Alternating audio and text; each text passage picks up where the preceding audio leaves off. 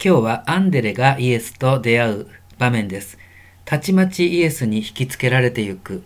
この人は聖なるものだ。まあ、そう感じてしまう何かがあったんだと思います。まあ、皆さんもきっとそういう人に出会ったことがあるんじゃないでしょうか。もう30年近く前ですが、郵便局で働いていた時、一人のおじさんがはがきをたくさん出しに窓口にやってきました。まあ、私はそれを料金別のスタンプを押す機械に入れたんですが、まあ、手違いで間違った場所にスタンプが押されてしまいました。大切なお知らせのハガキだったので、間違ったスタンプが押されたまま差し出すわけにもいかず、そのおじさんは一度持ち帰ります。そう言って何の文句も言わずに、そのままお帰りになったんですが、そのハガキ、本当に一枚一枚毛筆で丁寧に宛名が書かれていて、あれをまた書き直すにはどれだけ時間がかかるんだろうと本当に申し訳ない思いでいっぱいになり、もう全く怒ったり嘆いたりせず、そのまま帰っていかれたその後ろ姿、30年経った今でも忘れられないし、この出来事、あのおじさん、たった数分のことだったけれども、その後も私の中でずっと生き続けている。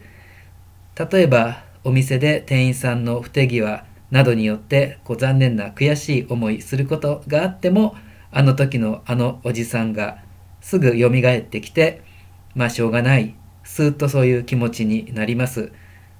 まあ、あの時苦情を訴えられたりとかしてた方が私の気持ちその後楽だった。でもあの許し許しというのは30年経っても多分この先も一生忘れることはないと思います。まあ、それは単に申し訳なかったという後悔の思いだけじゃなくてこう何かこの宇宙には許しの力がみなぎっていてあのおじさんあの出来事を通してそれが溢れ出してきた。そんな感覚。この宇宙にみなぎっているあなたを許したい。どうしたら許せるか？そんな願い。あの弥勒菩薩像とかが片足を組んで指を頬に当てて思案しておられる。ああやって思案してるのはどうしたら人は許されるか？それに尽きるわけで三位一体の神様、まあ、罪を許す神の子羊イエス様聖霊罪人で堅くなで傲慢で恩知らずそんな私たちが許される。それだけを願う、まあ、この願いがあるからたまに私たち自分の信仰少し深まったんじゃないかなそんなことを感じるかもですがそれはひとえに神様の許しの願いその働きのおかげ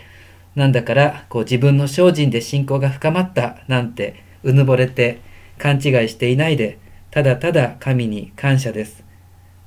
今日の福音の最後イエスがペトロを見つめている。その眼差しは受難の時ペトロがイエスを知らないと言って見捨てた。その後そのペトロに向けられたイエスの深い許しの眼差しと同じだったと思います。